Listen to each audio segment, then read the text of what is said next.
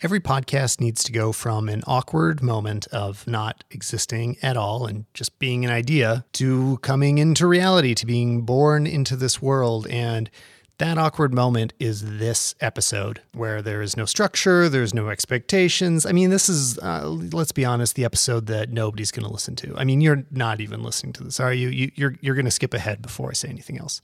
Anyway, if you decide not to, I want to spend just a few minutes introducing you to why this show exists and, you know, especially for people in the far-flung future to go back and wonder how did we get here? First, I want to address the name because honestly, I had a lot of other better names than this one I chose to, to use my own name for this podcast. But I decided to go with it because it really frees me up to talk about what I think is the most interesting and or important stuff that I possibly could talk about. There's no restrictions because I set the expectation of a title or of a format. Um, I can explore anything that I really think is going to be interesting. Now, there's a huge downside to this is that anybody that's going to listen to it is only going to do it based on name recognition, and I don't have a lot of that. So maybe you found this because of my YouTube channel, because you follow me on Twitter, because you know me in real life. I don't know. Like it's the internet, right? We find each other. But in this early stage, I'm going to have to count on those other social networks to give you a sense of who I am and why you might be interested in the things I say into a microphone. But on the off chance that you're listening to this anyway and you don't know who I am, hi, my name is Tyler Stalman. And basically, I'm making this show for me, for what I would like to listen to, and hoping there's somebody out there like me that happens to have similar topics. I mean, I run into these people in real life, so I'd like to have some of them on the show. But I'm sure you're out there somewhere that you're into photography, design, video production, video games, maybe, computers, technology in general. But when I say technology, I don't exactly mean gadgets. For example, phones. I, I do like to talk about phones. I follow phone news, but mostly just my phone, the phone that I'm going to spend a lot of time getting really intimate with, and not intimate with yeah, not like that. But when you spend a lot of time with a tool or a device, the details really start to matter in the long run. So that's why I become interested in it because it's a tool that I work with very, very closely. But I really don't care about gadgets for gadgets' sake. I, I care about what they allow me to do or what it's like to use them.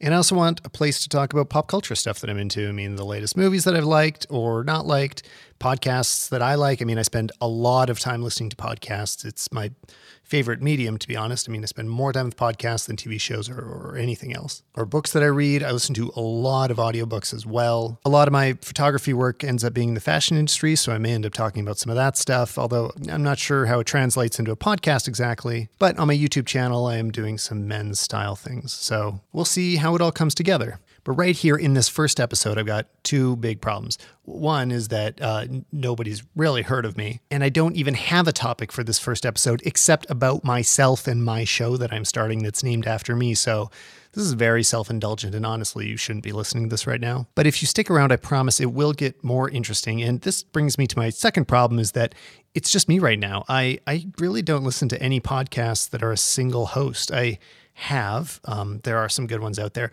but it's not something I really stick to. I always prefer group conversations. I think it lends to that feeling of that you're hanging out or kind of giving you some social interaction through your headphones. And I think you get less of that with the one on one talk like I'm doing right now. Or even if I want to prove a point, like if I have an argument to make that I imagine you might disagree with, it's a lot harder or less useful, maybe, to argue with an imaginary nobody in front of me than to actually work through it with somebody that's, you know, hopefully smarter than me and able to convince me why I'm wrong. So I will be bringing other people onto the show. There'll be guests, um, but I don't have a co-host. It was something that I thought about doing for a while, but because I want to cover whatever I'm into, it was kind of hard to find one other person that's into whatever I'm into. But I know some amazing, smart people that'll be great to have on here. We have awesome conversations and we will have them for you. I mean, it's really common for any podcast to need a few episodes to really find its feet and to gain the momentum to go where it's going to end up going. But this, this might be more of a painful transition than that because hey, guess what? I don't even have any theme music yet, but I do have album art. I actually had it commissioned about a year ago, but I just haven't put it to use because of that whole search for a co-host or search for a theme or theme music. uh, to, like trying to nail down exactly what I want to do meant that I filed it away and wasn't using it. But it's by my friend and extremely talented artist, Tayen Kim. You should follow her on Instagram, T A Y E N K I M. She does amazing work. But it's really amazing how hard it can be to start a thing like this, to start anything. Even now, when I spend a few seconds thinking about what song I want to choose, I, it, it can be paralyzing and you can end up doing nothing instead of starting because in this moment, before anything exists, it, you realize how perfect the song you could potentially find could be. Like the non existent theme song right now is ideal in my mind, right? Like it's it's exactly right because it's non is existent, right? Like, and I want to kind of wait until something as good as what I can imagine comes along, and of course, I'm guaranteed to be disappointed. That's the only thing that can happen. Or, of course, this is what you can go through internally if you let yourself get too psyched out about this stuff. And to be honest, the biggest reason this hadn't started is because I have a very constrained schedule. That's even part of the reason that our other podcast, Cameras or Whatever, has had such a hard time having a regular schedule, is because my schedule is very irregular. So trying to record with another person at specific times is very challenging. What I imagine this could be is that I just sort of grab whatever amount of time I have here and there and I just kind of go. And if I need a co host, I pull someone off the street and start yapping at them. I don't know. We'll see how that part pans out. But since there isn't a real topic today other than the show, the, the only other piece of content I can really think to fill in here is a little bit of background and bio about me so that I don't have to cram it into other real episodes. So I don't want to be talking about myself all the time. So I'm going to get all of it out of the way at once, quickly, very briefly, I promise. And if you listen to the zero or number one episode of Cameras or whatever, a lot of the stuff is covered too. But here is a very rapid fire bio about me. First of all, I live in Calgary, Canada. Been here most of my life. And my career has been a mix of going back and forth between freelance and working for companies, usually at a startup level. So, jumping back to the beginning quickly, I got a two year diploma in a technical college learning about digital media production, web design, print design, photography, video, audio, and all at a very general level. Just sort of introducing you to like the computer can do these things for you if you tell it to. But what I learned in the school wouldn't have counted for much if I hadn't met a great friend there, David, who was really into photography and filmmaking. And as we worked on projects together, his passion for them really started to spark my interests. And we did some videos for class projects, but the gear to make short films look good was way out of my budget. So instead, I got some used still film cameras and uh, focused on stills. Since I was still kind of broke, I got a job in a photo lab eventually ended up managing the lab. So I kind of maintained the photo printers and developed everybody's film. So I learned a lot about color theory in that time. And pretty much right after college, I got a job doing web design at iStock Photo.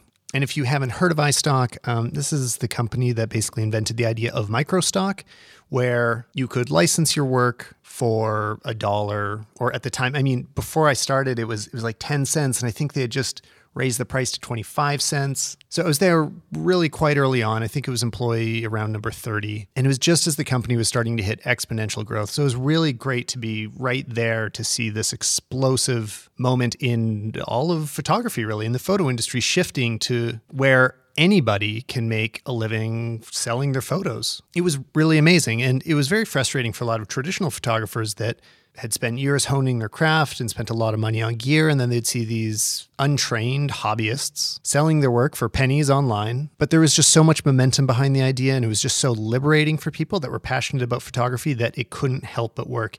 And it really did. It was extremely successful. And in 2007, it was sold to Getty Images. So that meant I was then working for Getty Images. And also at that point, my sale of photos on the site started to rival my actual salary. I started to do pretty well from it. So that's when I really started doing more freelance photography and focusing on that. And I left the Getty office for a little while.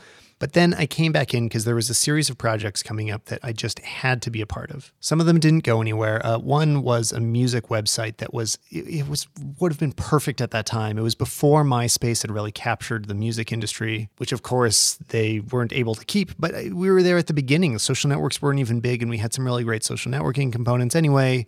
It just didn't work out, which is fine because after that, we ended up building life.com. And if you don't know what Life magazine is, you need to go visit Wikipedia and then do some Googling and then look at these image archives because it was the most amazing photography magazine of all time. Literally the best collection of photos of the 20th century. And Getty Images was partnering with Time Inc. to do this. So I was the lead designer on the Getty side, and I'd collaborate with the Time Inc. team in New York to get the stuff done. And what I get an endless amount of amusement out of is if you watch the movie The Secret Life of Walter Mitty, that is about the moment of Life magazine going from print to digital. It's totally fictionalized, and if you've seen the movie, you probably realize that but even the setup, the situation of what was happening, of how life was transitioning, that's not, that's not what was happening. Life magazine had already closed years earlier, tried to come back, and uh, it just wasn't really working in print. So this was a um, attempt to bring the brand back as a website. Anyway, a lot of the scenes in that movie were shot in the Life offices that I was working at at that time, starting the website that they're talking about starting in the movie. So that was really fun to watch. So the website went great. We built something we were all really proud of and we loved, and it had a lot of traffic. It was doing well. And unfortunately, the deal just kind of fell apart. Leadership changed at time, and they kind of, I don't know, I don't actually know who went sour on the deal, but the partnership just kind of broke up, unfortunately. So now if you go to life.com, it's just like a WordPress site or something. Um, it's really too bad they closed what we had built, but uh, it, it, was great while it lasted. It was an awesome experience, and I have a lot of great memories from it. So around this time, uh, we did a few other websites, and I should mention like we, um, Bruce Livingstone, who founded iStock Photo, I kind of kept working on these projects together with him. So we've collaborated on a lot of different things over the years. So there's a few little projects in this time that I'm forgetting about, and then we did uh, Saatchi Online, which if you know the Saatchi Gallery in London, it was a website to sell art. That was based out of LA and it's fun. It went well. Um, I didn't stick around super long. I just kind of did the initial designs that got it off the ground, and eventually it was sold to Demand Media. But Bruce was leading it and all that time. I, I was really kind of just there at the beginning, and then I went and did other stuff back in Calgary. Also, all this time shooting, shooting, shooting. Oh, I guess it was around then as well that I was first starting to do YouTube stuff too. I know I uploaded a video in 2007, which no longer exists, but I was also doing a podcast. Like there wasn't this clarity in 2008, 2009 about the difference between YouTube, Vimeo, and podcasts. Like video podcasts were a big thing then. So I was kind of mixing video podcasts, audio, and posting it to YouTube and Vimeo and every other site because nobody was a clear winner yet. Sadly, I let that fade off. I mean, it, it was really fun and it was going well. And I don't know why I stopped, but um, it took me until the last year or two to really get back into it. And then there's two big benchmarks that came after that, both in the same year. I started working with Bruce and Dan and Brianna and a bunch of other friends on a new stock photography project that became Stocksy. If you haven't heard of it, Stocksy is a cooperative stock photo company. So it's actually not a corporation. All the members own shares. So as the company succeeds, so do the photographers. Because after iStock was sold to Getty, the community really kind of fell apart and it was hard to really trust the site to have your best interest in mind all the time. So this is a way to sort of handcuff the company and the contributors together so that everybody wins and you can build a sustainable career. So that project went really well and I worked there for a few years. But again, in that same year, we'll go back again to 2012 when Stocksy was starting. I also met my soon to be wife, Anya B. She had a blog by that name at the time and blogging wasn't really a job thing. Blogging was, you know, a thing you did for fun. It was like when I had done podcasts or videos or whatever. I mean, it was just, it was a thing you do to reach out to a community. But gradually in this time, blogging became a little more serious. It became more of a business opportunity. So as I was working more on Stocksy, I was also working on Anya's blog. And together we grew it into something really amazing. She developed an amazing following and it kind of opened up the world to us of being able to do all of this fashion and travel and lifestyle photography that we loved doing anyway, but turn it into work. So that's really what I've been doing lately. The last few years has been focused on our business together. Gradually, I did Stocksy less and less. We still license our work there, but I don't work in the office anymore. And that's it. That's a lot about me.